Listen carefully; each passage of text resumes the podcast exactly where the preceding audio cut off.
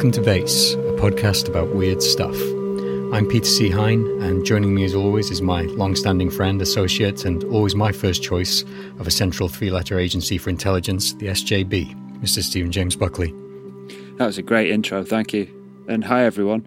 Uh, so, we're joined by someone else tonight as well. He is the author of what we think is one of the most important books on ufology at the moment, uh, Mirage Men, which is also a documentary, which is also great. And he also runs, I'm using a lot of alsos tonight, he also runs uh, Strange Attractor Press, which has been celebrating unpopular culture since 2001. So he's an author and a publisher. And finally, last but not least, he's also a musician. Uh, and he's partially responsible for uh, getting me into modular synthesis. So, you know, yeah, yeah, yeah, yeah. The frequency is the new ecstasy was a big big one for oh, me. That's very nice to know. Ladies and gentlemen, we have with us tonight Mr. Mark Pilkington. Hello, Mark. Hi, guys. Pleasure to be here. Thanks for inviting me. I feel in uh, good company. So, thank you. Thanks very much for joining us. Um, Strange Attractor Press really does seem to be sort of going from strength to strength. I supported the Austin Osman Spare Tarot deck recently. Um, I'm looking forward to that. Uh, but you've also been releasing books by Erik Davis, Ken Hollings, Gyrus, uh, and uh, June Alison Gibbons, I saw, uh, yeah. one of the Silent Twins. Uh, so that's quite a, a breadth of things, uh, quite a range of books that you're releasing there. Yeah, it is broad. I mean, I always say we're what people used to call a kind of underground or counterculture press, but those terms are kind of meaningless these days. But uh, yeah, interesting, weird shit is um, what I would also say.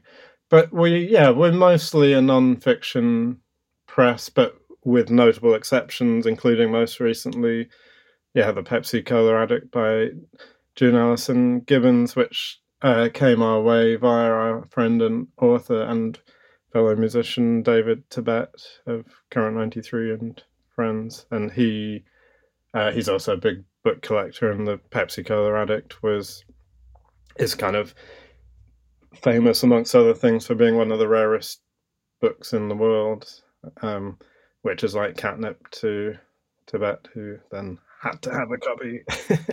um, and it's been yeah, wonderful, wonderful. Um, thing to be a part of and just to realize how excited people are for for its publication. But yeah, it's been amazing. It's just myself and Jamie Sutcliffe, so just two of us, um, and it's really extremely hard work, um, but incredibly rewarding. And uh, I, you know, the the one complaint that we have is we're just, you know, it's really nose to tail producing and publishing the book, so we very rarely actually get time to sit back and take stock of what we've done until other people remind us, which is which is really nice. But. I was uh, I was surprised when I found out there was only two of you because you do seem to have had quite a a, a fast paced and and fairly prolific output recently.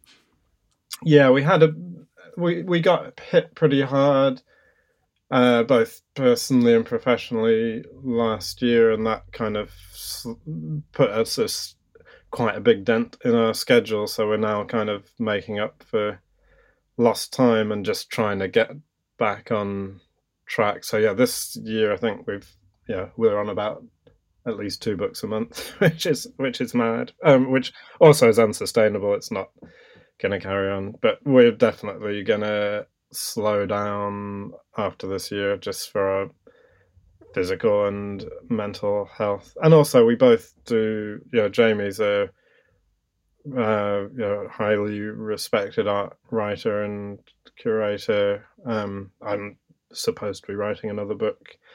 Uh, I, you know, w- want to be doing more music and things as well. And but you, you can't, as you get older, you soon learn you can't do everything at once, especially when kids enter into the matrix. I think that your writing is is something that uh, our listeners will probably also be familiar with because, as Buckley was saying, you wrote Mirage Men and uh, co uh, produced the documentary as well. Um, and it's actually been 10 years, hasn't it? A decade since the Mirage Men documentary came out. It's a fantastic film. It really, really is. Um, I I think a lot of people who listen to this podcast are probably familiar with it. Um, and if they're not, they should make themselves familiar with yes, it we'll, immediately. We'll, we'll put yeah. links in the show notes to it. Um, available the the documentary is available from Strange Attractor. I'll put that out there now. It's also up on streaming various streaming platforms if people so happier. I think you can get it on Vimeo and Apple and things like that. It came out at a really interesting time as well. The book came out in 2010, the film in 2013, and it really sort of kicked off a decade in which misinformation became a massive currency, a political and uh, social, um, and I think that was possibly you either caught a current or you were at the forefront of the wave of that kind of thing as well. Um, because, I mean, you also had following that on both sides of the Atlantic, you had Trump, Cummings, Brexit, you had COVID at the very end of the decade, QAnon, um, you had other weaponized conspiracy theories, you had the social media with filters and in which everyone could be their own agent of misinformation. So it was a very prescient book in a lot of ways. Yeah, I mean, thanks. I I, I agree with you. I mean, prescient doesn't necessarily mean you know I, I would say accidentally so you know rather than intentionally and when i look back you know it's I, i'm really it's still really interested in say something like the serpo story which is one of the things that kind of kicked off the mirror whole mirror yeah our whole kind of mirage men investigation um and to me that you know that still feels like some kind of um you know um experimental disinformation release or sort of test bed for trying out some kind of new online sort of you know uh, disinformation marketing scheme. Um, although a very time consuming and laborious one for whoever was behind it. And it's also to their credit still quite amazing. We still don't know who was behind it, or and no one's come forward to claim it. But um, yeah, I think I was also possibly a little naive in some ways. You know, things I was tentatively suggesting might be going on clearly were going on. You know, and now we can, with hindsight, we can see the extent to which you know, online culture and channels and and communications you know have been weaponized um, and were being you know were being weaponized even as I was as I was writing. Um, but um, yeah I mean one of the crucial things you know Mirage Men is of course a you know a book about UFOs a book about UFO culture but I it was really important to me that for each UFO story that was told you know, I had an equivalent story from you know from outside of the UFO world within the intelligence and counterintelligence and disinformation kind of histories. Um, and so I think you know that's it works as well as a kind of primer for understanding um, strategic deception in a kind of intelligence and military environment. The funny thing is, afterwards, uh, the my editor and publisher were like, oh, you know, what do you want to do next? And the book I really wanted to do was a history of disinformation, which uh, would have then been quite prescient, but um, they thought that sounded a bit depressing and didn't want to. Didn't want. That's a shame. um, but, but Mirage Men has become an an absolute classic in its field. It had a massive impact, um, you know, cultural impact. Um, I, you still hear it talked about today. Just a few weeks ago, it was mentioned by the Newkirks on the Haunted Objects podcast. Uh, there was a whole two part podcast episode of Unexplained Mysteries about it a oh, few really? years ago. No, no, no. Um, I think parts of the documentary were used in an Adam Curtis documentary with it in hypernormalization. Right, yeah. There's recently been an audio book of it, giving it a new life on Audible. So it really still is carrying on. It's it's got a life of its own. Yeah, and my yeah my I think the the thing I am perhaps happiest most about is that Mirage Men has become a kind of term in itself for kind of describing certain types of operations and deceptions within, or certainly the, the, the, people who conduct these kind of deceptions and operations within the UFO field. So, I, yeah, that's great. Yeah, I'm very. Was that a term that you invented then, Mirage Men? It was, and my, I have a famously bad memory, but my recollection is that John Lundberg and I were sat in a pub, I think somewhere in Islington in London, and I think we might have just been to a, one of many failed TV meetings to try and impress uh, TV producers to give us some money to make the film. And we went to the pub, uh, and we'd made a sort of short list of titles, and there was a really kind of quite quite garrulous kind of semi derelict piss, pissed old guy at the next door table who was going, "What you doing?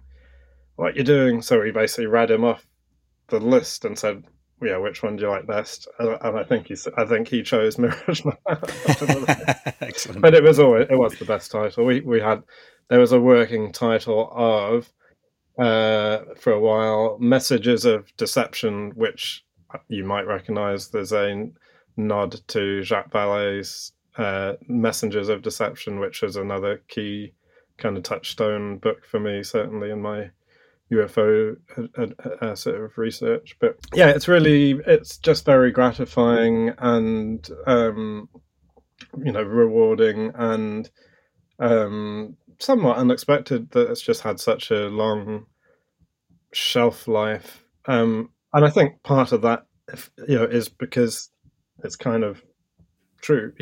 yeah, I mean, it's. I think at this point it might be a good idea for us to maybe just assume that some of our audience haven't read it. I know that's a ridiculous, uh, a ridiculous idea because they absolutely should have read it. But uh, do you think we should maybe give them a, a little bit of a, a potted, um, a potted description yeah. of what Mirage Men is about? Yeah. Yeah, I mean, you've read it more recently than I have, so maybe you can, you can tell. Well, Hine's read it very recently, actually. Hine's read it uh, within the last 24 hours. yeah. Not so, all um, of it, but. No, um, yeah. yeah. So, but basically, it's, um, I mean, you were talking about doing a book about the history of disinformation, but it is a history of disinformation as uh, applied to the UFO mythology, uh, starting from or just before uh, Roswell and the Arnold sightings and that kind of thing. Um, it runs through um, uh, the history of that, whilst also paralleling your time at the uh, Laughlin UFO conference. Mm-hmm. Was that Vegas? In no Laughlin, Nevada, which is near Nevada, Vegas, sorry. but not actually yeah. Vegas. We did go to Vegas a bit later, but I'm not sure if that goes into the book. Um, and the um, one of the central stories which is told within it is the Richard Doty uh, Bennewitz uh, affair, uh, which is a really fascinating uh, story, and it's really fucking dark as well. Really dark, really upsetting. Yeah. Um, and um, uh, but there's there's lots of. I mean, it really does a really good job of going into everything from Adamski, Roswell, um, all the the U two bomber stuff, um, and it runs all the way up to uh, the uh, about 2006 when it was written, um, and it goes very deeply into the intelligence agency's roles in the misinformation which is spread around the UFO phenomenon, um, and it's a, just a really really fascinating and interesting read. Yeah, I mean, I think like f- for me personally, reading it, it sort of made me sort of cemented the idea of at least at least the the uh, kind of the position that perhaps a majority of the um, sightings that people have of actual craft in the air are military, you know, are sort of exotic military craft, um, and that kind of that makes up a lot more than perhaps I initially would have thought. But I think that there's a lot of that going on, especially when you look at. I mean, the book demonstrates sort of um, all of these different types of craft that were made and how they look exactly like various types of, of sort of famously cited UFOs, whether it be the black triangles or the saucers, and then the, the the some of the behaviour that these craft are capable of in terms of you know hovering without any sound, disappearing, and really, as someone who loves ufology and loves the idea of, of UFOs, etc., it was kind of I shouldn't have enjoyed it as much as I did, but it was still it was still great to to read and it's sometimes good to kind of be challenged and have like a, a, different view on things and yeah it was good i felt like my brain was being stretched and i was taking on different ideas and yeah i think that in a way as well some of the possible technology that the US government has that's discussed in the book, and this is a decade old or more now, plus some of the lengths that the intelligence communities were going to to deceive people are almost weirder than the thought of extraterrestrials visiting the planet in some ways, because some of the stories in there for which there are documented proof are absolutely extraordinary. One of the things that I found most enjoyable was just discovering all the technologies that existed and had been, you know, deployed for you know, since the 50s and 60s even, you know, thing particularly I got really interested in the history of radar spoofing, which I think is extremely important to the history to the kind of history of the UFO subject, particularly in the military sphere. So that's the ability to create false radar paints or targets um, on an enemy's um, radar screen, and that's yeah, that was being developed from the end of World War II and got really, really effective by the time of the Cuban Missile Crisis, and then was kind of is now kind of fine tuned to the point. where even by the 60s, I think you know you could basically determine the shape and speed of the object so you could make it mimic certain aircraft and things. Um, so things like that. Another favorite discovery which actually kind of is one of those things that gives you a little bit of a head spin was that you know while i was growing up shall we say in the 80s and being really interested in you know same things we all are conspiracy theories ufos and things uh, the black helicopter was considered the kind of you know, ultimate icon of the uh, you know American conspiracy. Uh, the silent black helicopter, I should say. So actually, it was only revealed at the time that I was writing that they were, you know, that they were actually silent helicopters, you know, operating from the '60s. Um, initially in Vietnam, they were they were originally developed by Bell. I think they were the or was it Hughes? No, I can't remember. But anyway, they were called the Penetrator, and they were initially developed for the LA Los Angeles Police Department, who so they could silently or quietly fly around the city. But as soon as the, I think it was Bell, um, as soon as the CIA saw these, they went, "No, we're having them," um, and uh, they went to fly in Vietnam, and that was where they were first test flown, and they would fly completely black no lights, um, and and people described how weird it was because you would have this helicopter flying over your head, but you would just hear the sound of a very distant engine. Um, and then after the Vietnam War, I think only two of them went to Vietnam, but then they disappear into a classic CIA cutout sort of situation where they just sort of disappear into some small business, and that's the last they heard of. So they really, you know, they were a real thing. And again, the next time we heard about them, interestingly, was the uh, raid on Osama bin Laden's compound in uh, Afghanistan, and one of them, one uh, you know, next generation or contemporary generation stealth helicopter actually crashed during the operation. So there was first time a lot of images of these things had been seen. But that's the sort of thing you know we're talking about, and obviously you stick some interesting lighting arrays on one of those, and you've got you know you've got your UFO right there. Um, and and people describe you know do describe uh, whether you can believe the accounts or not. Certainly, say in the seventies, you know, people describe um, helicopters that that sort of seem to have weird lighting arrays on and are you know silent and almost invisible and things like this. Around especially around the whole cattle mutilation storyline but anyway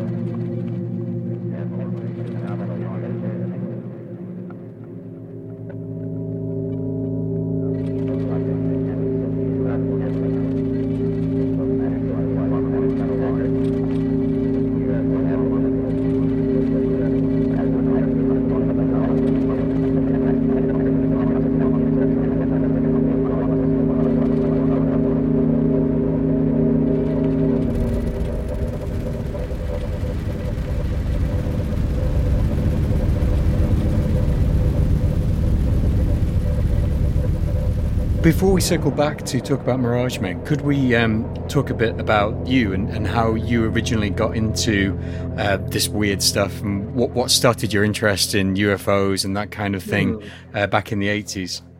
Yeah, I agree. Yeah, I'm a classic 80s kid. Uh, I actually remember queuing up.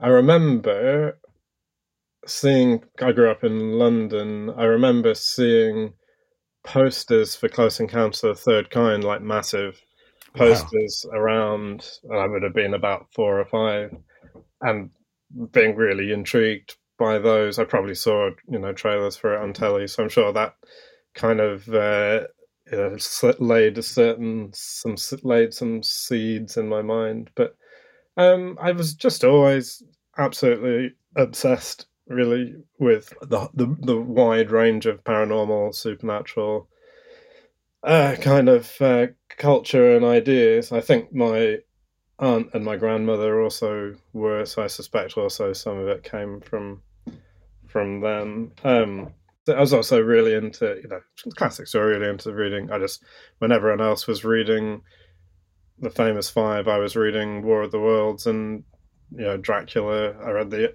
unexpurgated Dracula when I was about seven. You know, I was I just love that book. Uh, totally into it. Had the Usborne Supernatural World was my favorite book. I've got that still somewhere. Yeah. So it's just you know drawn in that way. But there came a point. I think it must have been mid '80s. I used to go to Forbidden Planet a lot, and I found Fortean Times, uh, which was sold there when it was in the small format, and became kind of you know an avid FT reader. And by the time I left, you know, I did a film studies degree. I wanted wanted to make films. Uh, you know, as a teen, that was my other passion. But came out of university and started writing for Magonia, which was a fantastic uh, and very very important and and kind of uh, so not forgotten because it was tiny, but so needs to be re, um, yeah, re re remembered. Uh, Magonia, a kind of contemporary folklore journal that began as a UFO uh, journal and became a sort of folklore magazine. I got very involved with them, then ended up writing for Fortean Times and becoming a kind of staff writer there and on Bizarre magazine. So I was then just completely enmeshed really by that point, and I was extremely happy to. it was like my dream. Yeah. I mean, a lot of that stuff really. we, we would have read as kids because we were into Fortean Times and Bizarre oh. Hmm. magazine and that kind of thing. Yeah, we are about we, eight years younger than you, I think. So yeah, I'm sure. I was writing ninety. I was at FT ninety seven to about two thousand and one or two, and Bizarre around yeah left Bizarre. I was out those early days of Bizarre and things. But um, you wrote for the Guardian as well, didn't you? A, I um, did. Yeah. Then yeah. I ended. I had a weird science column in the Guardian for about three and a half years called Far Out, which was great. But I did about three hundred. I must have done 180 or something, no, 150 or so columns, and just sort of ran out of run out of things to write about. I've, I literally have written about every, yeah every topic I think you can imagine in the kind of you know uh, weird science and culture sphere. But that was great and a very odd, you know, unexpected thing to happen. And extracurricular activities. You were also uh, were you? Did you head up the Norfolk UFO Society? I did. Yeah, yeah. that was when I was at university in Norwich. Um, I didn't. I didn't start it. I, I sort of went to their meetings, and then the guy. It was a young couple, you know, couple of young guys in their twenties running it, but most of the members were much older. I did it for at least a year, I'd say. But the problem was, I was much more skeptical than most of the other members, who were great, and they're in- really, you know, an interesting cross section of society You as ex-police, ex-military. Everyone was very, you know, ch- you know, chipper, except for one guy, Psychic Steve, who was a bit dodgy. But um, yeah. and with a name like that as well, a good strong name. he, uh, he claimed he knew about the you know government's satanic cabal headed by Norman Tebbit and things like this. But uh, he was a David he was a David Icke. Uh, David Icke okay. was just starting, just starting out at that time. Um, but um, yeah, and that was I mean it was super. I learned uh, in in seriousness, I learned a huge amount about the way people engage with UFOs and how UFOs or the, the idea of UFOs affects people's you know perception, their perspectives, their relationship with the world. I really saw that happening, um, you know, in real time on the ground, as they say, mm. um, just by going out to talk to people who are having experiences and sightings. Um, and you know things that made people sending. I sort of slightly stupidly put my phone number on our, um, you know, our information sheet, so I'd have the local newspaper ringing up to kind of say, "Oh, someone's seen, you know, seen a little light in the sky." And I'd say, "Well." Tell them to go out the same time tomorrow night, and if it's still there, not to call you back. And no one ever did. um, but you also had people who had genuinely very, you know, proper high strangeness experiences, and Norfolk is obviously quite famous for uh, its its um, you know anomalies. But we had some classic flying triangle sightings. We had a story of a family had which you know almost certainly now realize was probably if it was anything was a drone but some kind of triangular craft that basically came and just almost sat on their car roof as they were driving, just sort of mirrored their path home. I remember them saying they could have leant out the window and banged on whatever it was. Um, people with balls of light and things like this. Uh, all, all, you know, all of the classics. So, what year was that? This would have been early ni- so ninety two, three, I guess. That must have been um, terrifying because they wouldn't have known.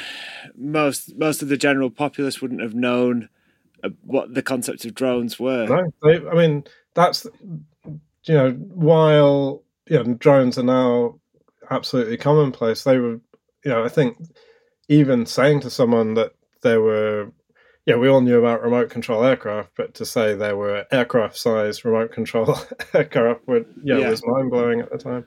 I actually remember I have a real memory from around maybe slightly later, 95, 96, um, going to a valley in Wales for Walpurgis Nacht with some friends. We did used to do uh, all nighters there with um, with with uh, yeah, with with with the special sauce. And um, uh, remember in the morning walking back, and there was there was an Air Force RAF base nearby, and we were walking back and saw. I couldn't tell you what it was, but a fighter jet being accompanied by a kind of lozenge at the time that was just kind of keeping pace with it and was obviously you know again some kind of drone demonstrator thing. That was the first time any of us had seen something like that, and we're like, ah. and we didn't go. It's an alien. We just thought, wow, there's some interesting, interesting new technology we haven't seen before. Um, it's it's just mad how like you just think like if if more people had read Mirage Men, then I think it would there'd be a lot less kind of noise in the signal to noise of ufology yeah, if you see I, what i mean. I don't i mean it's a nice thing to imagine but i don't i think you know the noise is so overwhelming and especially now it's just i think kind of um i mean I, it is exhausting yeah I, I can't i don't try to keep up with it because it's just uh, exhausting but the noise is, is as always coming from the us is um, now with social, you know, this bombardment of social media, it's properly just, you know, uh, um, annihilating. It's just kind of um, all overwhelming and all consuming. And I think that's, I, I do think that's n- not a good thing um, because, you know, especially it's in the nature, I think, of a lot of people who get interested in this subject and in these areas as i was yeah you do get quite obsessive about it and if there's just so much noise and data and information just kind of billowing over you in waves. I think for some people that can be uh, un- unhealthy. I would say, but it does the the the social media side of it, like the UFO Twitter and that kind of thing. It does often just feel like a load of people just shouting and not listening to each other, just shouting at each other. Completely different conversations. You know, you get the threads where three or four different people are all having completely different conversations with themselves throughout it. No one's listening to each other, and it does just become noise. You know, just white noise.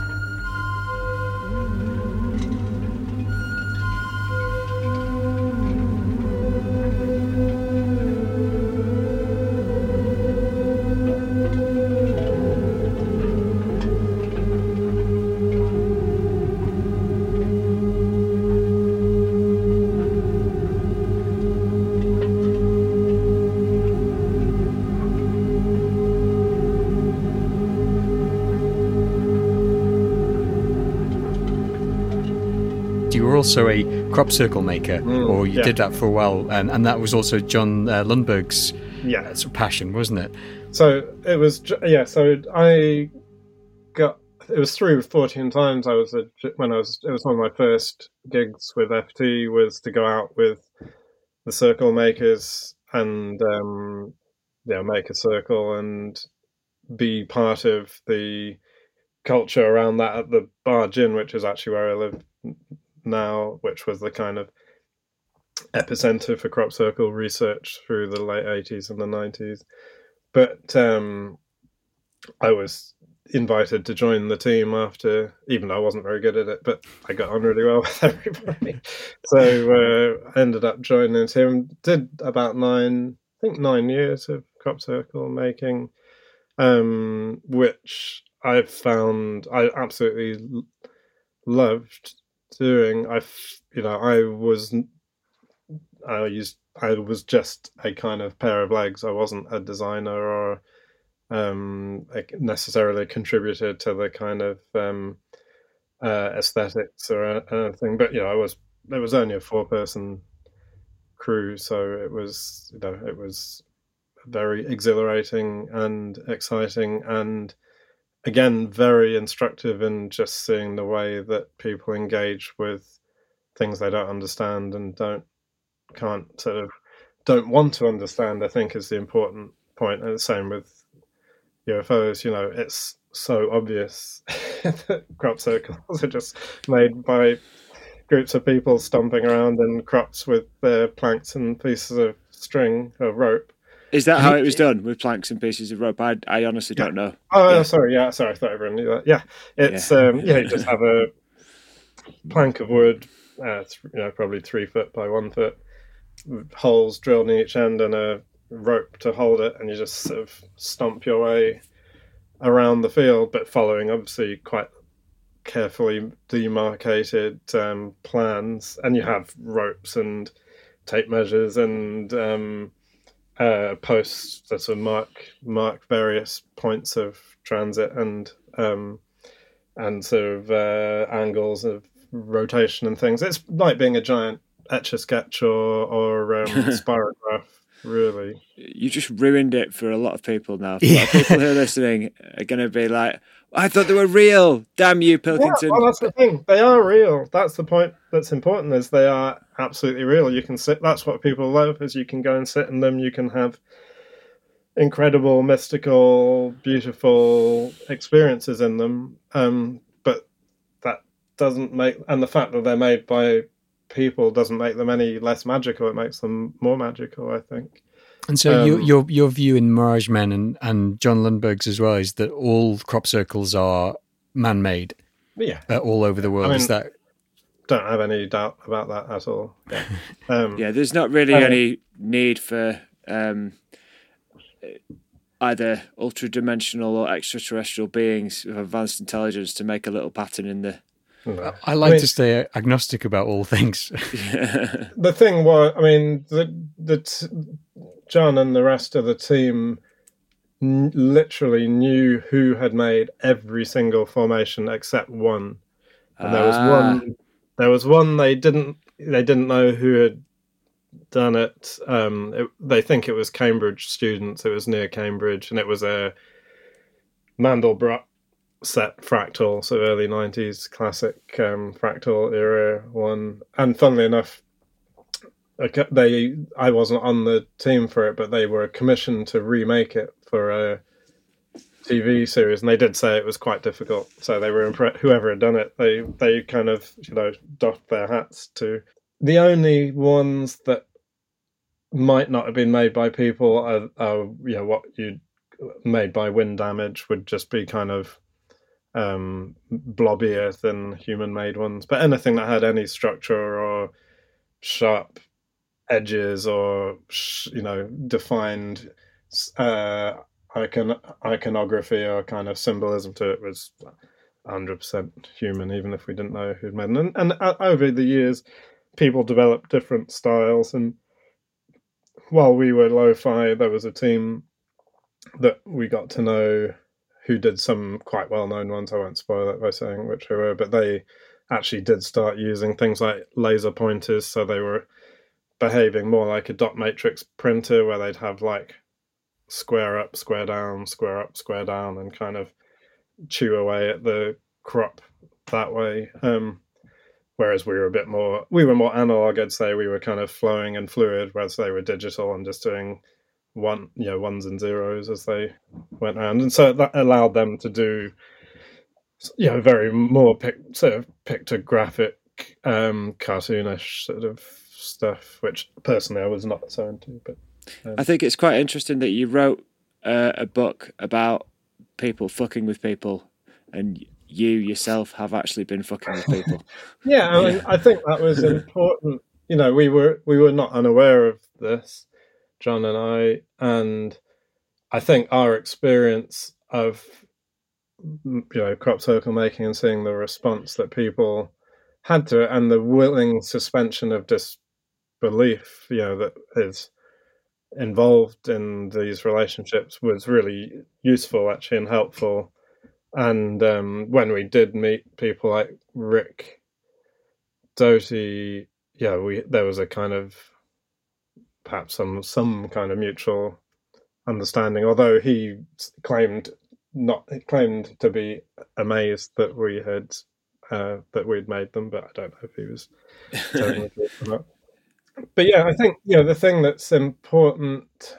What you look, you know, the thing that we see is that people, um, you know, they.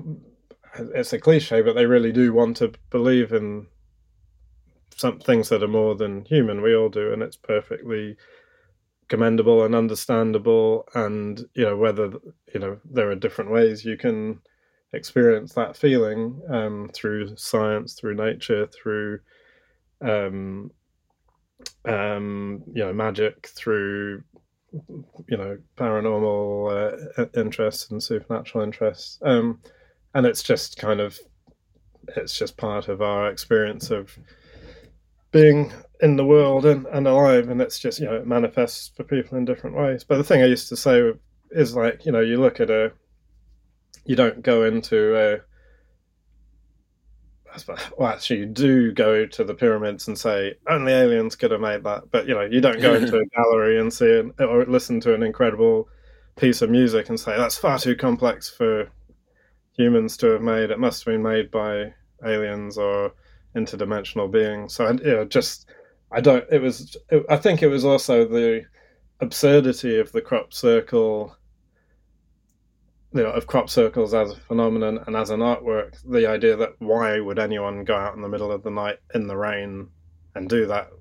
Who would be so stupid? Well, we would. But um, I think that was part of the reason they were so puzzling. It was just such a of absurd thing to do. Um, and uh, yeah, I think I think uh, that kind of helped people to reject the idea that there was a mundane kind of route. Yeah, because it's almost Discordian, isn't it? It's almost got that kind of thing to it. Well, it's a point that you make in Mirage Men, isn't it? That um, there's not always sense behind a hoax. You know, some people do just do hoaxes for kicks. You know, there isn't always a, a grand Machiavellian mm. sort of plot behind it all. Sometimes people just like to do it for the hell of it. Yeah, people like to fuck with each other. You know, it's um, uh, again, that's another thing that's just prank, yeah, pranksterism, and you know, um, kind of getting the better of each other is is it's it's fun, and there's a great deal of pleasure to be had in people. In, in never revealing what you've done, you know, and, and within the crop circling community, there was, and I'm sure still is, though there aren't many crop circles made at the moment, you know a strong code of silence and that you know you might say yes i make crop circles but you would never say which ones you'd made because that would yeah that's like revealing a trick. Um yeah. and obviously in the magic you know in the in the illusionist world that's an absolutely sort of core core law uh, but the the um the crop circle um, making and so on is is fairly victimless and so on. But some of the stuff that's in Mirage Men surrounding the UFO mythology is kind of murky at best and very, very dark and disturbing at worst. Mm, I mean, Paul Bennewitz is the archetypical mm. example of someone whose life was absolutely destroyed, uh, seemingly at the whim of uh, government agencies. Mm. Um, yes. Were you surprised by what you found out when you were working on Mirage Men? Um, I mean, not the the Bennewitz, the Paul Bennewitz story, which that we don't really need to recap here. People can find it online. Um, but it's the it's the basic story is that a um, very high, successful, high functioning engineer of um, aviation kind of parts for NASA and the Air Force um, was basically started to believe it, he was seeing UFOs flying around Kirtland Air Force Base in Albuquerque and reported it to the security people at the base, who, rather than telling him, don't worry about it, actually encouraged him in his delusions to the point that it sent him spiraling into a kind of, you know, paranoid um, vortex of despair, um, which was just yeah ended up with him hospitalized. It was very, very dark. Um, but uh, that story was well known. You know, I knew I'd known the story for a long time. It had always fascinated me, so it wasn't that surprising. I was surprised at the number of parallels and kind of recurring themes or, or kind of recurring MOs that I would find going right back to the 40s really of the, the same the same stories and tricks being played on people over and over. Right back to I, I think a really interesting story is the Maury Island uh, story from um, Washington State that drew in Kenneth Arnold soon after he'd had his um, famous epoch making sighting in uh, June 1947. Um, but he was drawn into a very classic kind of um, deception operation. It's not totally clear by whom, but it seems to have involved the Atomic Energy Commission in the States, the FBI. But they were concerned that he might be a, either a Russian agent or a sympathizer who was trying to either stir up trouble or pass information on. So I think they kind of checked him, conduct an operation to check him out and perhaps um, mess him up. Um, but the real tragedy of that story is that uh, the United States Air Force, which had just been um, sort of inaugurated that year um, had its first two fatalities as a result of that operation. Two um, Air Force officers were uh, carrying basically slag that was supposed to have been ejected by a UFO over Maury Island Sound on a on a um, in inland flight that crashed, and they became the first kind of Air Force fatalities, all all because of this so attempt to you know um, mess with um, Kenneth Arnold's head essentially. But so yeah, so, tech, but anyway, point is that the the techniques that, the um, remain the same.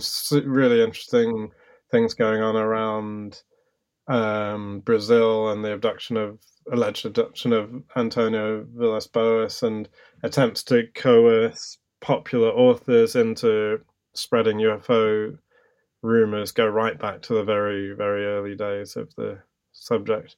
Um, but again, as I try and show in the book, you know, all of these techniques were just standard intelligence and counterintelligence techniques that were used, you know, in all fields of human endeavor and activity. They weren't unique to the UFO field. So that's what I tried to kind of make clear is that this is not just these, you know, these these um, procedures weren't solely being used in in the UFO world. They were, you know, things like planting news stories. Like every every embassy around the world, every every country's embassy around the world would have uh, friendly newspaper reporters who they could just plant a story with, who would then get it into the newspapers, sometimes the local papers, sometimes if you know if you're one of the bigger countries, one of the bigger papers, and you could just seed any story you liked in the same way now that you do in social media. Yeah. I really enjoyed some of the uh, wartime ones. I think was it a Second World War one when uh, they dropped propaganda over the German army, um, which basically told them how to fake injury yeah, yeah, to yeah. get themselves sent home. Uh, that was a really good one the malingerer was the, the there was a special yeah. zine called the malingerer that they they airdropped onto onto the Germans. Yeah, um, no, it's brilliant, and also things like faking. You know, the British SOE Special Operations Executive created a fake astrological journal solely and ran it for several issues solely to try and ensnare the Nazi German high command, who are all really into astrology, to kind of try and steer them down certain paths of um, you know believing that uh, certain uh, operations were going to begin at, at certain astrologically defined times. It's pretty, yeah, it's very far out, really. Um, and have you seen these patterns repeated since Mirage Men? In sort of the ten years um, since.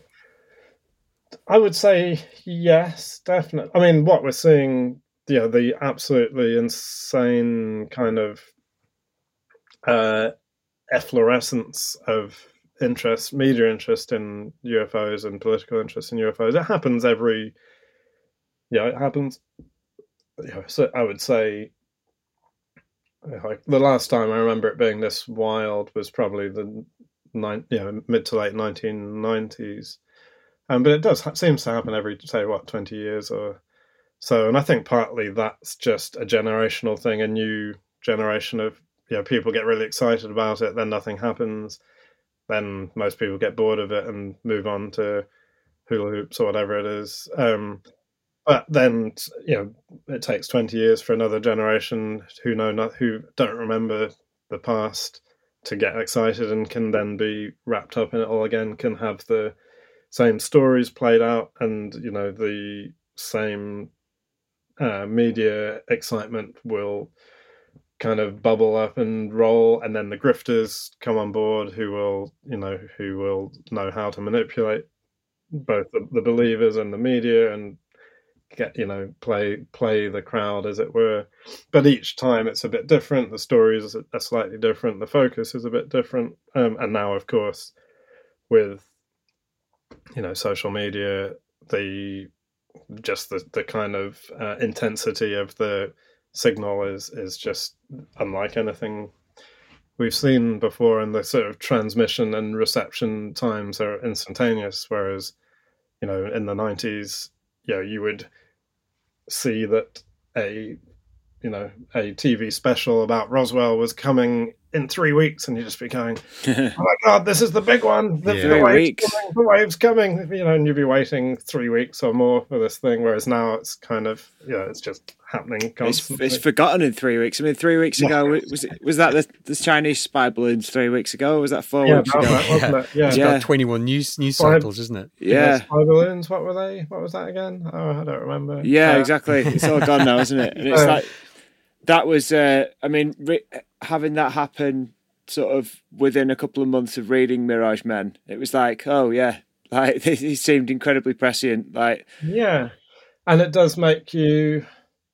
you know, I mean, I, do talk about satel- satelloons, as they're called, satellite balloons in Mirage Men, and yeah, um, in the photo section, there's just this absolutely stunning photo of the NASA Echo One balloon, which is just unbelievably huge silver orb sat in a hangar with tiny people, which I think they might have used some lens foreshortening on to make them look even tinier, but still it's yeah. incredible image. So I knew that they were out there, and I think a lot of certainly in the 50s and 60s, a lot of UFO sightings of actual objects were related to satellite launches and balloons and early rocket launches and things like that. Um, but yeah, the response, I mean, the response to the Chinese uh, balloons, and we should point out one of them was just a hobbyist balloon, wasn't it? some, yeah. some poor guys like hobby balloon getting shot down by the US Air Force. Um, but the response to these, you know, that, you know, people, you saw people who are, you know, big figures now in the UFO online, particularly UFO media world, trying to claim that you know, there was a cover up about they were claiming they'd shot down a hobby balloon, but when we haven't seen the wreckage, they're not showing us the footage, they're not telling us you know, what's going on. This is it. This is you know this is the UFO um, sh- you know um, disclosure interception that we've been waiting for. It's like, guys, you know, you've you've got to just too long. Disclosure is a big thing now, isn't it? I mean, you you you do talk about it in Mirage Men, but it seems to be almost like a cult now, especially online you know, it's like waiting for the rapture, isn't it? And then when it doesn't come, just like with these cults, the the the the, the dawning of this new age is then the calendars reset and they get a new one. But what's interesting now is that there's, um, you know, the, the, the, there are like you were saying, there's prominent figures who talk about this. There's media organizations that talk about this. It's always being put out there. These ideas, um, you know, and it just seems to be murkier than ever.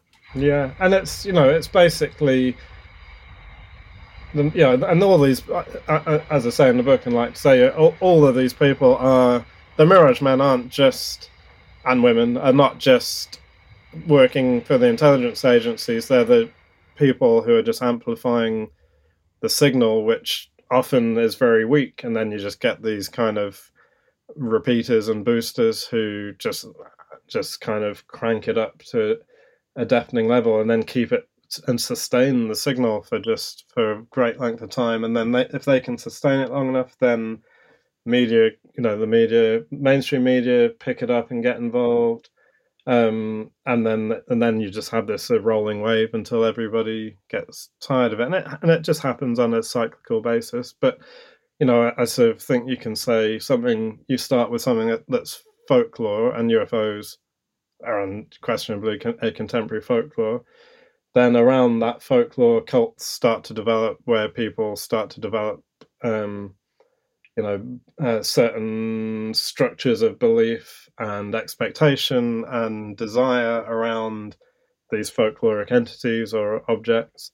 And then the next stage is religion where you then start to have a kind of higher, a kind of social structure. You start to have um, behaviors, kind of codified behaviors, codified language, codified. Well, the, codified language comes in with a cult actually, but yeah, you start to just see a kind of um, structuring, deep structuring, and and kind of um, regulation of this belief, and also then that belief moving into the mainstream and into the kind of political higher you know political and social power structures and that's when it starts to become religion. And i think we have reached that point now where it is a religion. And so when you see and that's not a bad thing i just think that's that's just what is going on now. And when you see people in the same way that politicians exploit you know more conventional, you know, um, religious beliefs, you know, um, Christianity, Islam, um, Judaism, you know, um, Hinduism, Orthodox religious beliefs get exploited and manipulated and um, weaponized by politicians, and we, you know, that's what we're seeing, particularly in America uh, at the moment. With all you see a lot of the right, particularly on the right, you know politicians starting to talk about uh, the Chinese balloon thing became a, a kind of bit of a focal point for it, but also things like which and this is something I did ask around in the UFO community a little bit about this, but um, Robert Bigelow, who's a very, very important figure in the kind of last two or three decades of ufology in America, and has basically underwritten a lot of the research and publicity and kind of um, lobbying and a lot, you know, a lot of the things that we've seen in the last couple of decades, like um, TV series, books, uh, newspaper reports, have all come as a result of his lobbying and and funding. Um, uh, anyway, sorry. Um, Bigelow just gave a massive donation. I can't remember exactly how much to Ron DeSantis, who I think is yeah one of the most yeah more dangerous people in the world yeah mm-hmm. right yeah. now. Uh, and you know, there may I don't not saying that's got anything to do with UFOs as such, but at some point down the line, maybe it will have if he becomes president or what have you. But it also doesn't hurt that uh, Bigelow's business is aerospace and defense aerospace and you know developing satellite technologies, which again is another reason we see a lot of talk about you know defending ourselves against unknown threats from you know from outer space, whatever it is, because this is all absolutely wrapped up in the way the defense industry is is you know uh, works and operates and is. I guess like one of the things that we we wanted to ask you was about what do you think the end game is for you know governments or for the people who are putting a lot of money into this but i mean i think you've kind of answered that question already in terms of it's it's just another means of kind of sort of funding funding wars. yeah, and development. Yeah, and developing cool new um, aircraft and aerospace technologies and things. But um, yeah, sadly, the way the world is turning at the moment, we're probably not going to need aliens to, you know, to ramp up the uh, you know, military industrial complex on anywhere in the world. And the other thing that I think is important that I like to phrase. I can't remember if I used this in Mirage Men, is but is the military entertainment complex, and that's really yeah. I've heard that phrase. So I'm guessing it was in Mirage Men. It's a really big part of the story as well, and you know when you look at one of the things it's in Mirage Men that I found really interesting was the uh, story of um, UFOs past, present, and future by uh, Bob Emenegger, who sadly died quite recently. But it was a Air Force funded pro UFO documentary made in the 70s, and it became a real, you know, became one of the things that people around the same just before Close Encounters actually, but it became one of the things that everyone remembered. Um, but um, that was, you know, again, the reasons for its creation were not simply to encourage belief in UFOs, which is what it did, but actually to drive um, recruitment towards the Air Force to say join the Air Force and you might actually learn the truth about UFOs. Um, because after the Vietnam War, no one wanted to join the the army, so they were looking at novel ways to kind of lure people in. So, um, but you know that is the military entertainment complex in a nutshell. Um, but even things like you know, the day the Earth stood still in the 50s, Independence Day, all these things are basically fusions of, know, the, the UFO culture, the folklore, and, um, you know, so again, a weaponized entertainment industry, essentially. But...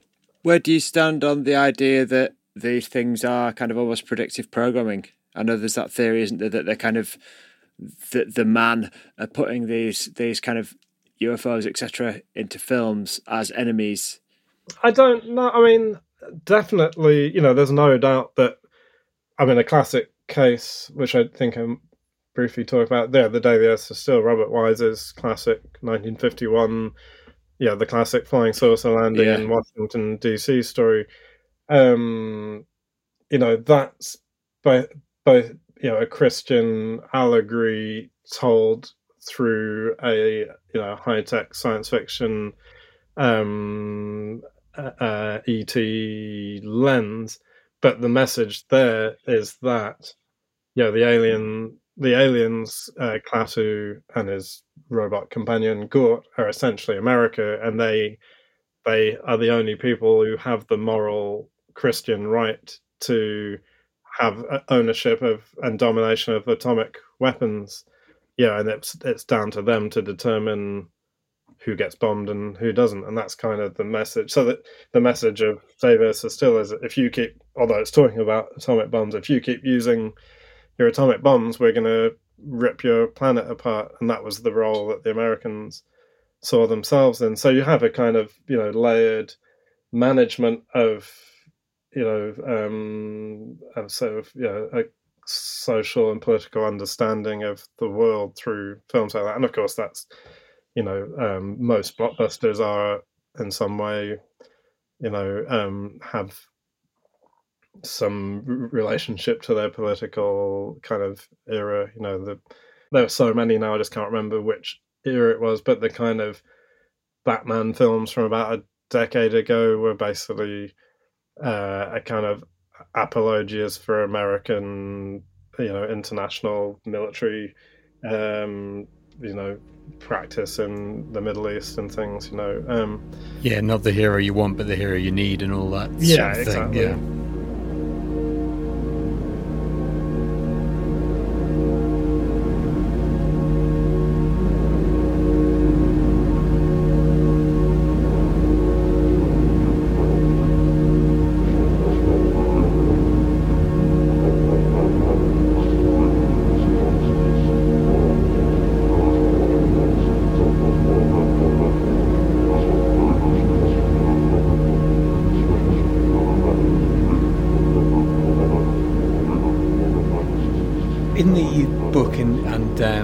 Probably more so than in the documentary, for the most part, you take quite a firmly skeptical stance. Um, it does change. It just shift a little towards the the end, and you talk about exploring the world of gently shifting greys and so on. That's my that is my perspective, really. Yeah, yeah. I mean, so one thing I make a big distinction between is, know, and I don't think the same. I think a two different things that have been com- were conflated together in the 90s because that was because the 90s was all about conflating things together you know rock and dance music uh, or, yeah, yeah. rock but, and rap music which was which was which was worse than any extraterrestrial uh, I actually saw Anthrax and Public Enemy at Brixton Academy. It was great. Rage Against the Machine. Rage Against the Machine. Yeah. yeah. But um, uh, oh, I've lost my sorry, lost my train of thought. I know to say so. You have you know people seeing things that they perceive as impossible objects or non-human objects or objects behaving you know outside the technological capacity of the you know of human technology of the time but that's totally different to people having you know, Gnostic, very personal, very overwhelming encounters with non-human intelligences, which I think is yeah, it's just something else. But they became, again, I talk about a bit in Mirage but you know, the early days of the very earliest days of the UFO field were essentially occultism, it was people, or spiritualism, it was people channeling extraterrestrials through Ouija boards or through mm. going into trances and things like that. And it only became technologized when um, scientists and the military so got involved, and the the contactees were kind of portrayed as stupid, while you know clever scientists uh, were doing the real real work. But then you know it, it came and went. But by the nineties yeah, when the whole alien abduction thing became absolutely colossal, that was again an attempt to kind of introduce a, a, a mystical, you know, tra- um, um, transcendental um, uh, aspect to the to these encounters, but they were also merged wrongly and and actually actively deceptively with the you know with UFO culture because that was a kind of dominant pop easily understood pop cultural meme as it were that was you know was much easier to comprehend than these very baffling and almost I'm you know totally sure almost entirely internalized kind of spiritual experiences that people were having. So I think they're two different things, and mm. I'm absolutely, you know, I'm generally skeptical about pe- people's descriptions of, you know, blobby videos of, um, you know, birds and plastic bags and balloons flying through the sky. But I am entirely always uh, enthralled to hear people's um, encounters with whatever they consider them to be extraterrestrial intelligences, um, and you know, interdimensional intelligences, um, occult intelligences, whatever you know, whatever, however you want to clothe them. Um, but I just don't.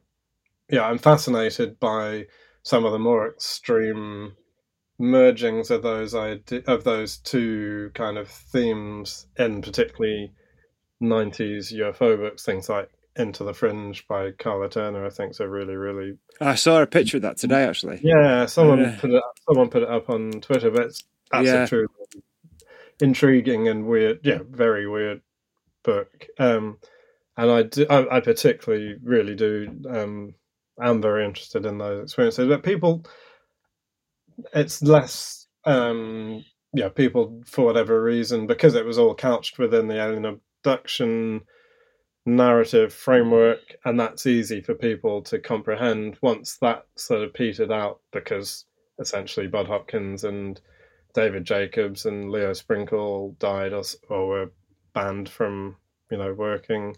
Um, then those narratives have gone, and so there's not really a, uh, there's not really the UFO framework to bolster what are essentially yeah, spiritual or transcendental experiences too. But there are, you know, people.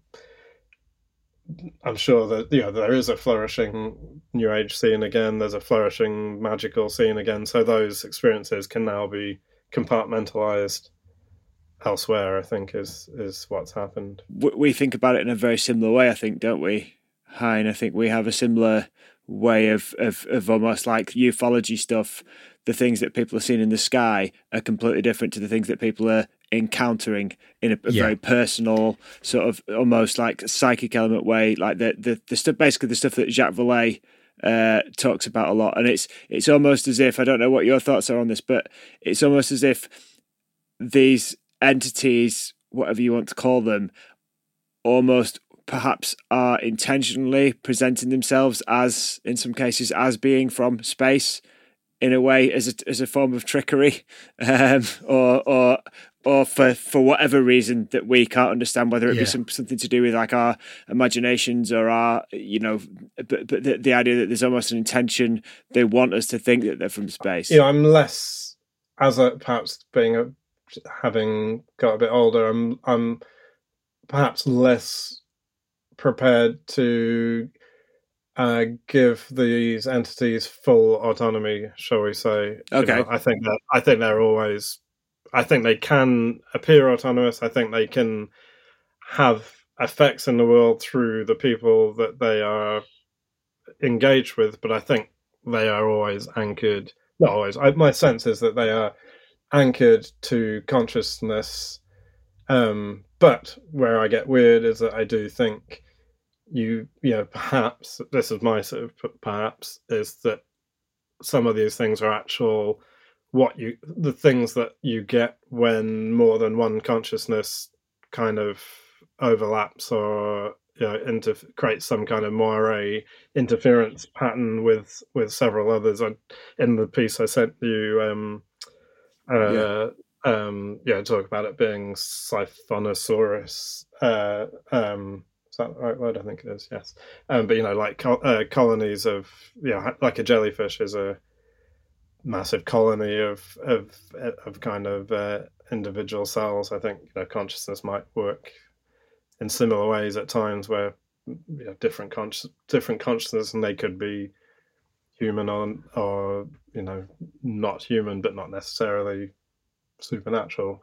So then, th- th- those sort of consciousness act almost like kind of nerve cells that would, or neurons or something that would form their own sort of almost brain or thinking entity. Yeah, or it's more that we, the way we interpret those encounters, we have to kind of make sense of them in a way that we can understand. So we kind of, you know, something that's very fuzzy and confusing, we will, uh, you know, through the some kind of um, uh, pareidolia effect, we'll kind of try to uh, create meaning from these sort of very fuzzy uh, senses of engagement and interaction. But yeah, different people are perhaps better at focusing, um, you know, fo- focusing their uh, mean, you know, their means to interpret very fuzzy information. Some people are better at seeing shapes in clouds. I always see the same faces on toilet floors. You know, um, it's um, uh, but certain people are probably much better at mediums and uh, have, you know, have, have kind of honed their innate ability to draw information from, you know, from these kind of clouds of consciousness. Perhaps that's that's a big if. You know, I'm not, but that's that's kind of how I imagine it might work. Um, it's very similar. We had a conversation uh, in November with a um, chaos magician, Mark Vincent, and um, it, he was touching on similar ideas. You know about the our interpretation of reality being very limited to what it is, you know, and the it's almost like seeing beyond what is there in front of us and what our senses are directly picking us up, which is completely survival related mm. to the other things that the multitude of other things that are going on all the time around us that we don't know are going on because we're not designed to know that. Yeah, the sort of filter model, you're filtering out all the stuff that's not kind of essential to your day to day existence or survival. Yeah, of perception. I, yes, exactly. It goes back to Huxley, absolutely. Um, no, I think I, I definitely think there's something in that, and certain, yeah, certain times, you know, that whatever you want to call it, the filter is wide open or overloaded, and weird shit seeps in, and then you know uh, how you interpret that experience, that weirdness, is down to your you know your understanding of the world, to what you've read, to what you to any innate beliefs you might already have, but also really importantly to who you go and see to talk about it. If you went to see a ufologist, they would tell you being abducted by aliens. If you went to see a you know a um, Catholic priest, they might tell you being possessed. If you went to see a Jungian, they'd say you engaged with the collective unconscious. If you went to see a occultist, you know, they might say you were talking to your holy guardian angel, etc. You know, uh, so in and most people don't get to choose who they talk to, or you know, they they either they just fall into a mode of understanding what's happening yeah. to them. There was something that me and Buckley talked about a while ago, where something like that it goes through so many different layers of reality. So you know, you talk about that initial experience, which might be the overloading of the filter or whatever, there is that occurrence. And then there is the experience of that occurrence. And then there is your brain making sense of that occurrence. And then there, there is your mind telling you about that experience. And then there is you telling that to someone else. And then there is someone else listening to that and making their own thing of it. And th- that whole thing takes on a life of its own. Yeah. And if, you know, and this is where media manipulation and coming back to the Mirage Men, you know, or to Mirage Men, that's where if you can flood the media with you know UFO talk, then there's a high yeah there's a higher propensity that people are going to interpret their experiences as ufological, you know, as to do with extraterrestrial intelligence. In the past, you know, almost everything was into in the in, in you know in America in the West. In the past, everything almost every experience was it was read through the you know the the lens of Christianity. It's just whatever the dominant um, me, you know, media and um, social belief systems are. And now that's much more fragmented. But that's what. But you do, you know, you get UFOs. You know, you don't get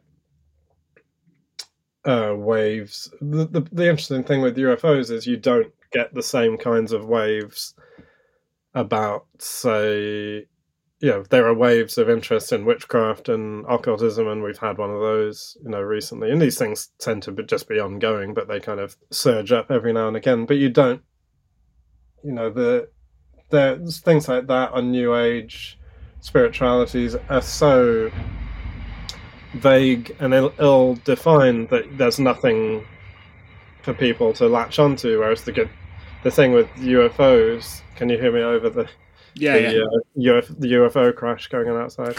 um, the thing with UFOs is it's a really simple idea, and it's also a very plausible idea. It's a you know scientifically, it's not. It's a you know just because you don't believe we've been visited by extraterrestrials in shiny spacecraft doesn't mean you can't believe that extraterrestrials are you know life forms and civilizations are out there somewhere in distant solar systems so it's a very you know easy and um, plausible thing to get your head around in, the way that you know more abstract spiritual ideas aren't. So that's why it has a recurring power and why it's easier for the, easy for the Mirage Men and the media to kind of pump, you know, to, to, to pump the Uf, UFO uh, umbrella every, you know, every now and again. It's a very effective symbol as well, isn't it? If you think about kind of uh, the idea that sort of magic is is the language of symbols, and mm. the the idea that it, it kind of fits really well with that because you've got this kind of disc shape or a triangle shape, and it's all kind of simple shapes, and you, you, you yeah. it's almost like memeified. Yeah, which makes it very you know, easy.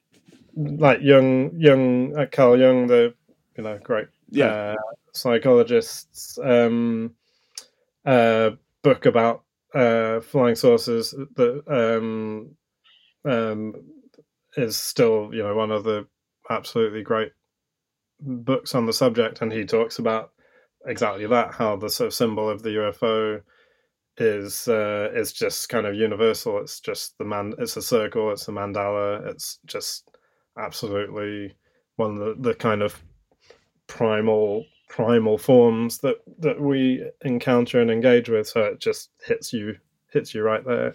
It sounds like your um, your idea of it is almost. It reminds me of um, Jacques Vallée's assertion that um, that it's almost a, a control system for consciousness, almost like a thermostat. And so he's not necessarily saying it's it has agency, very sort of very similar to how you have, have described it. I mean, this obviously this was this was in the Invisible College, which was written in 1975. So he might have changed his view since then, but it sort of reminded me of what you were saying in terms of that idea of it's not doesn't necessarily have to be a thing with agency. It could just be almost like a system that exists within yes, human I mean, consciousness.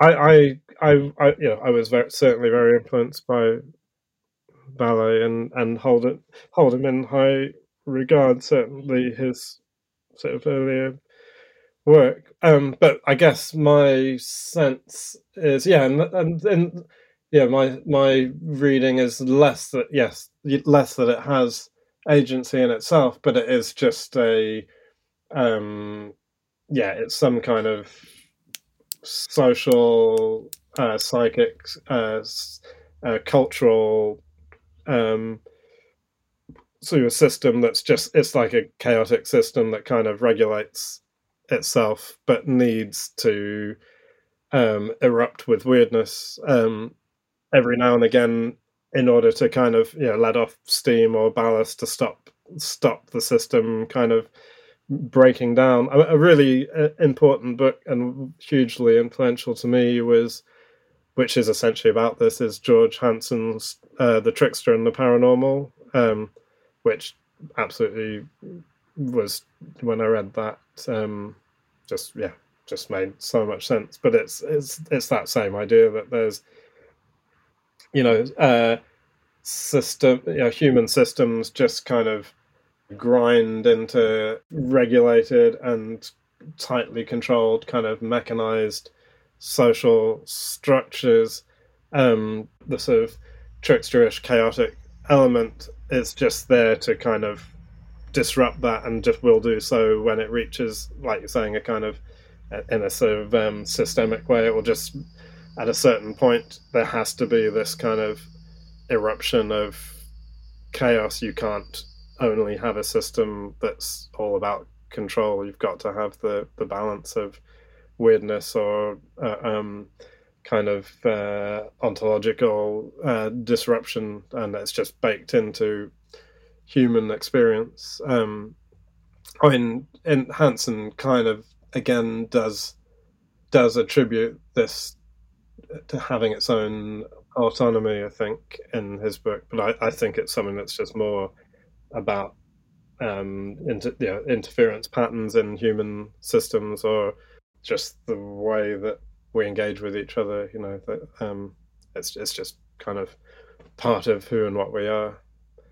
Um, but it can feel like it can feel that it has agency. It can feel, you know, and it's very easy to give it agency and project agency on it, and it's fun to do so as well. That's the other thing, you know, throwing yourself into, um, you know, what what we used to call psychic questing into kind of magical um, yeah. labyrinth is is thrilling. If you if you can fit it into your life, it's a very exciting thing to do, um, and can also be very bewildering and overwhelming. You know, the classic study of this is Robert Anton Wilson's Cosmic Trigger. Um, yeah.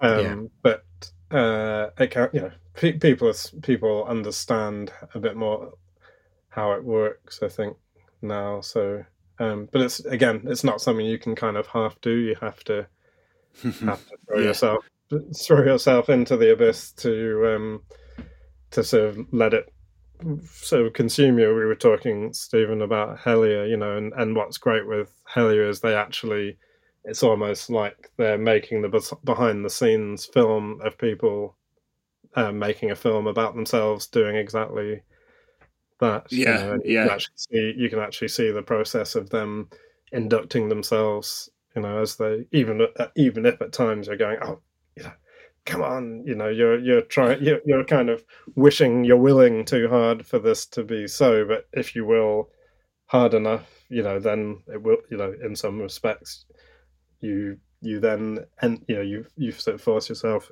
into the headspace uh, yeah. where it is so, and then that's how it works. And then that becomes influential to other people, very much in the same way that Cosmic yeah. Trigger did. You know, I think like so many of the people that we uh, I mean, we've only been doing Vayse for about a year, and so many of the people that we've encountered that we are the kind of first kind of people that we started reading and stuff.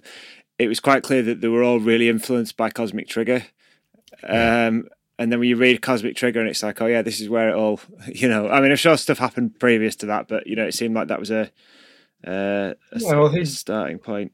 Robert Anton Wilson just was had just a he wrote it in the first person, so it's and he's a really engaging writer and character, but he also just had a really smart awareness and self awareness of um, you know what was able to sort of you know through his you know multiple influence multiple personalities was able to kind of step outside of himself each time that yeah. self was entering into a new you know tunnel, whatever you want to call it. But he was also just a, a great writer and a, and a, a, very good articulator of of strangeness, and uh, obviously is written about incredibly well by Erik Davis in High Weirdness. Oh yeah, um, I've read that. Yeah, but, but we're also um, publishing uh, a kind of a, a new sort of, sort of as official as can be biography of Robert Anton Wilson. Probably trying to get it out late this year to keep it in the. Oh, excellent! Well, That's fantastic because I was looking for one of those recently and I couldn't find one that I thought was decent.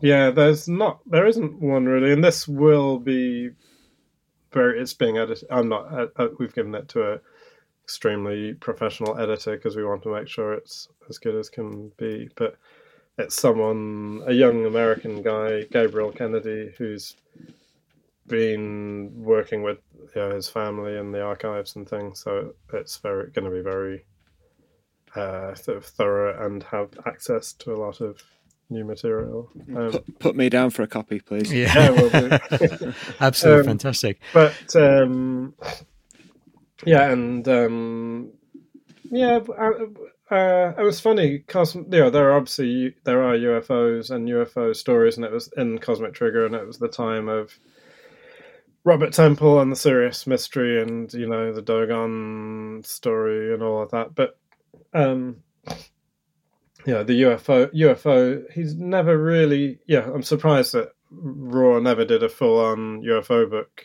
Um, sort they they always appear as minor, yeah, UFOs and Yeah. ETs are always present as characters, but he could have done a really great analysis of the UFO kind of culture and, and panics, I think. Although, yeah, John, people like Keel kind of, yeah, sort of, yeah, sort of did that. But again, through, I, th- I think um, Keel's Mothman Prophecies is, is the idea, is another very, yeah, very much in the same mold of someone let, letting facts be damned and just throwing himself into the into the maelstrom into the vortex and again getting pretty battered by it but creating uh, yeah another absolute sort of landmark text for um yeah again articulating the effects of high weirdness on you know on your on your personality and your you know, and your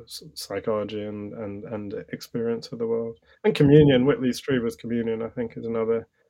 Yeah, Another we great- we both struggled with that. We we both did the audiobook of it, and the audiobook's read by Whitley Strieber, and it's it's just too upsetting. I It's think I've very made it disturbing. about three quarters of the way through it, and it's just a grind. It's just like Mm. it's just like the the repetitiveness of it, and the, I, I don't know this- Something very horrible was happening to him. Whatever it was, it was really Well, horrible. Yeah. The um the film uh The film's incredible. Yeah, Yeah, I, I keep trying to tell Hine to watch it because that scene, you know which scene I'm talking about. Yeah, yeah. That scene is just one of the greatest things about, and it, it's actually genuinely disturbing. It, it's one of them things where it's like the, the the the special effects are so bad that it actually looks like it's more real. Yeah, I think it's really. Good. I just think it's a great portrayal of, again, high high weirdness encounters, and and the and Chris Walken is you know the perfect person for it. If they tried to do it now, it'd be Nicolas Cage, and that Yeah. Uh, Walken is completely insane in it. He's just like yeah.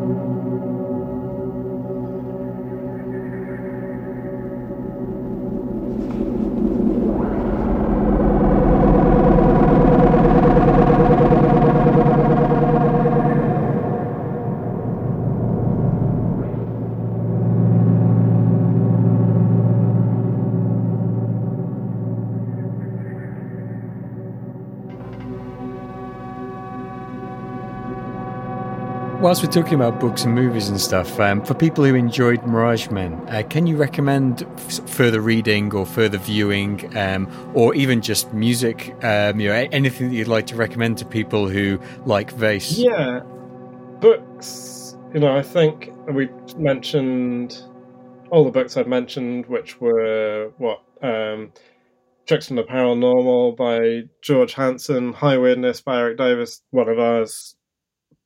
You know, I still think that I, I think that's okay. Yeah, Um, Yeah, I'd encourage that. Um, Carl Jung's uh, Flying Saucers, a myth of things seen in the sky. Uh, I even think, you know, going back to the early books like Edward Ruppelt's report on Project Blue Book, I think it's called, of the very first sober account of the early days of the UFO um, waves. It's really, really interesting. Um, one of the things that really made me happy was seeing uh, Jack Brewer's book, The Greys Have Been Framed, which is a, the sort of direct continuation of a lot of what I was doing in Mirage Men, except he's a much more thorough uh, researcher who does you know all, does FOIA reports and th- is really really great with FOIA reports, freedom of information reports, and um, but he really also dives into the abusive practices and the abduction kind of generation sort of um, culture of the 90s.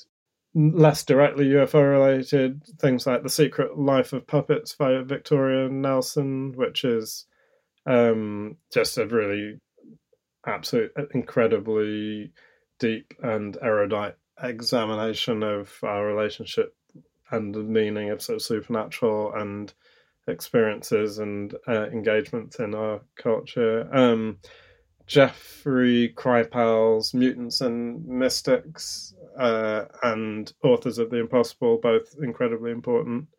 Um, yeah, there's a lot of good stuff. I mean, it, it's actually, I do think it's been amazing to, that, uh, you know, truly, you know, brilliant thinkers, scholars, philosophers, researchers are are now tackling these subjects, whereas you know in my day you just had to read the it was all you just read the pulp and that was yeah. fine you know you didn't it didn't necessarily give you a critical or theoretical framework for thinking about this stuff but now you know in a in a brilliant way a lot of these people are are um articulating and clarifying all the things we've thought and but also bringing a huge new, new layers of learning and and um, scholarship and knowledge into the field, which is incredibly valuable.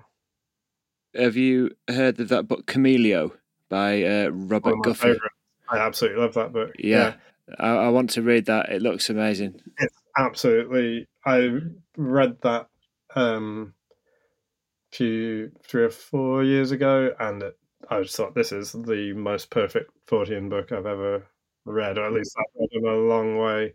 And I I got immediately got in touch with Robert Guffey, and um, yeah, we had quite we we sort of have a good extra every now and again have exchanges, but that um, just I absolutely was convinced it was fiction, and it just does such a brilliant it's so brilliant at you know you it presents as non-fiction but you're reading it absolutely convinced this is just you know what they now call auto fiction yeah. Um, but then gradually you start to realize no this is this is yeah. at all. It's absolutely these are someone's you know reported absolutely directly reported experiences.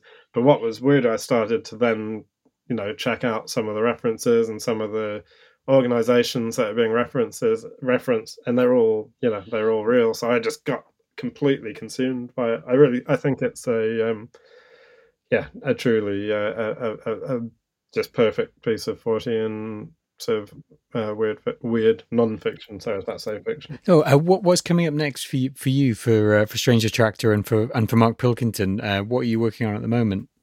Uh, I mean, Strange Attractor Press is out of control at the moment. To be honest, there's just so much. Um, just today, sent to press, uh, and what will be a mind blowing and huge uh, book of artwork by Arik Roper, an old friend of mine who's a sort of fantasy psychedelic illustrator uh, who's worked with yeah loads of uh, heavy psychedelic bands like Sleep and Um and Sano and High on Fire and and more popular bands like the Black Crowes and things. But it's just a massive book of his artwork, which literally broke my computer um, getting together. But I'm relieved to say that's gone to print.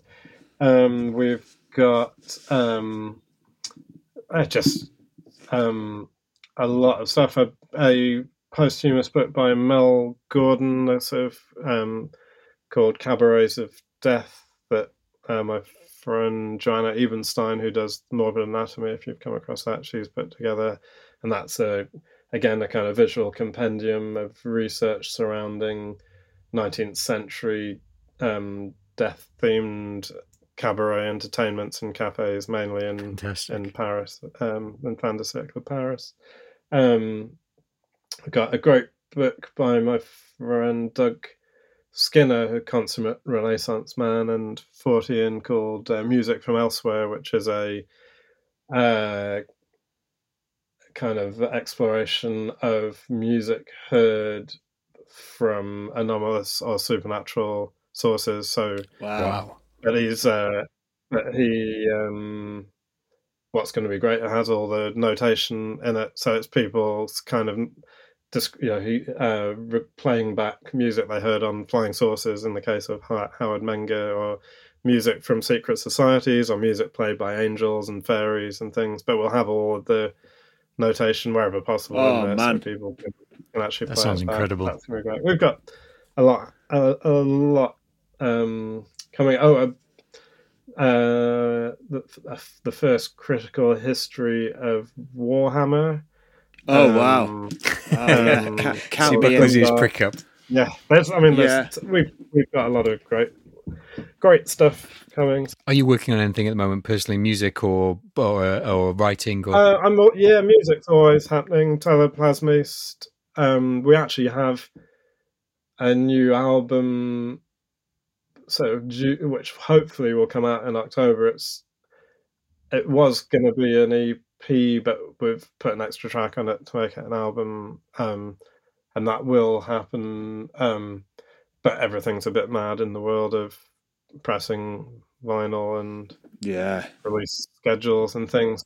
But Who are you releasing it with? Uh, State Fifty One. Um, oh right. Okay. Yeah. uh, yeah, who distribute your records now as well? Yeah, on- they do, yeah, yeah. That's who we work with for our books online sales as well. Yeah. Um, and they've started a label, and and invi- and we were invited to contribute to that, and that's exciting. That's the first thing we'll have put out for a while, and we've done a done another track for which I hope will come out this year because it's the 50th anniversary. We've done a uh, track for a compilation of mu- of interpretations of music from The Wicker Man, wow. Oh Um, wow.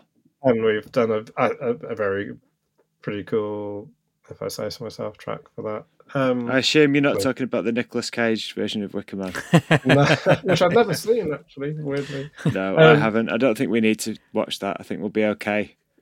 I quite enjoyed that film. Um, yeah, there's always yeah. I'm doing. There's lots of other music, but stri- my other main duo, Luminous Foundation, with my friend Neil Mortimer, we're, who is lives nearby. We've got we're trying to get another couple of releases out, um, but we did one with um, um, Belbury uh, Music, Jim Jupp, kind of Ghost Oh, yeah. Box side label. Yeah, yeah. We did that last year. Um, so, we're, so we're hoping to get another one together for him.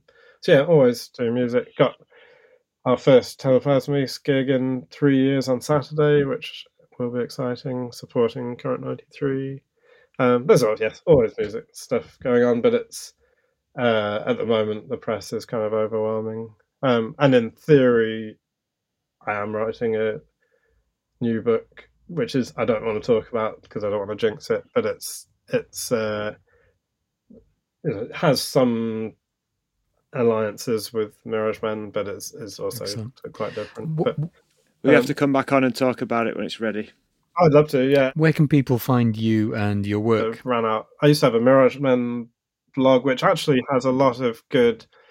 For about five years, I kept writing new material, which a lot of which I think is really good. It's I think it's like miragemen.wordpress.com. It's still there, um, and I really did put a lot of extra materials, things that I was discovering up there, and, and I keep thinking actually what I should just do is when I have time, instead of trying to rewrite the book, just start putting new material up there instead. And and again, it's just a timing thing. It says that Strange Attractor Press is www.strangeattractor.co.uk and um, music stuff, Teleplasmiste and Luminous Foundation have sort of presences on Bandcamp and and the rest. Um, but yeah, that's enough. That's enough of me, really. I'll put all those links up in the show notes so that uh, people who are listening can um, can find all that. Oh, thank you. Yeah. And if you want to find Vayse, um, you can always find us on Twitter and Instagram, and that's at Vayse and then Vayse spelled backwards. So that's at V A Y S E E S Y A V. We're also on Mastodon. That's just at Vayse. Um, you can find our website at www.vayse.co.uk. I push this every every single episode, but the Bandcamp, if you want to support us, well, we don't ask for any money. Um, everything that we do with Vayse is free at the moment. So if you want to support us, please buy uh, Buckley's excellent soundtrack to Vayse, and you can find that on Bandcamp. There's a link through on the website. And if you'd like to email us with any uh, questions, queries, or any of your own experiences or things that you'd like to talk about, anything weird, you can uh, email us at vayseinfo at gmail.com. I, I just have one more question before you go, Mark. Ooh. So uh, Yeah. we fin- we finished this podcast tonight, right? The the the we say we say our goodbyes, and uh, you're about to go to bed, and there's a knock at your door. Okay, you open it. It's t- it's Tom DeLonge, and he says he says Mark, I need you to come with me and join the To the Stars Academy. What would you do? What would you do, Mark? I would How would you respond? Um, can I? Can you just let me know what my salary would be? uh, when he was first um, starting to kind of do the rounds, someone sent me a photo of him being interviewed, and you can see a copy of Mirage Men on his bookshelf. So Wow. uh, wow. hopefully he's read it. What if he just wanted you to join Blink One Eighty Two? if he just wanted me to make kind of whooshy sounds on the synths, absolutely fine with me. Yeah. But I'm, you know, I'm not a music. I'm, I'm genuinely not a musician, so I can't, you know, I can't uh, play to order or play a play a tune. I So- disagree. This is the collab that we need. Mark, Mark Pilkington, Blink One Eighty Versus Blink 182. In that order.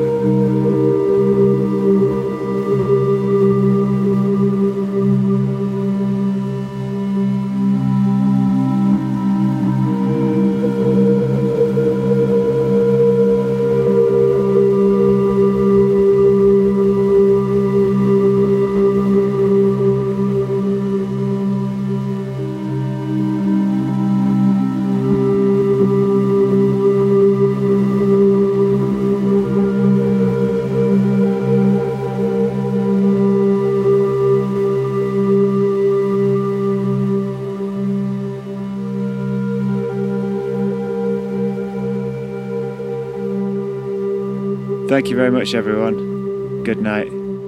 God bless. And don't let the Mirage men Bite. get to you. bastards. They're always up to something.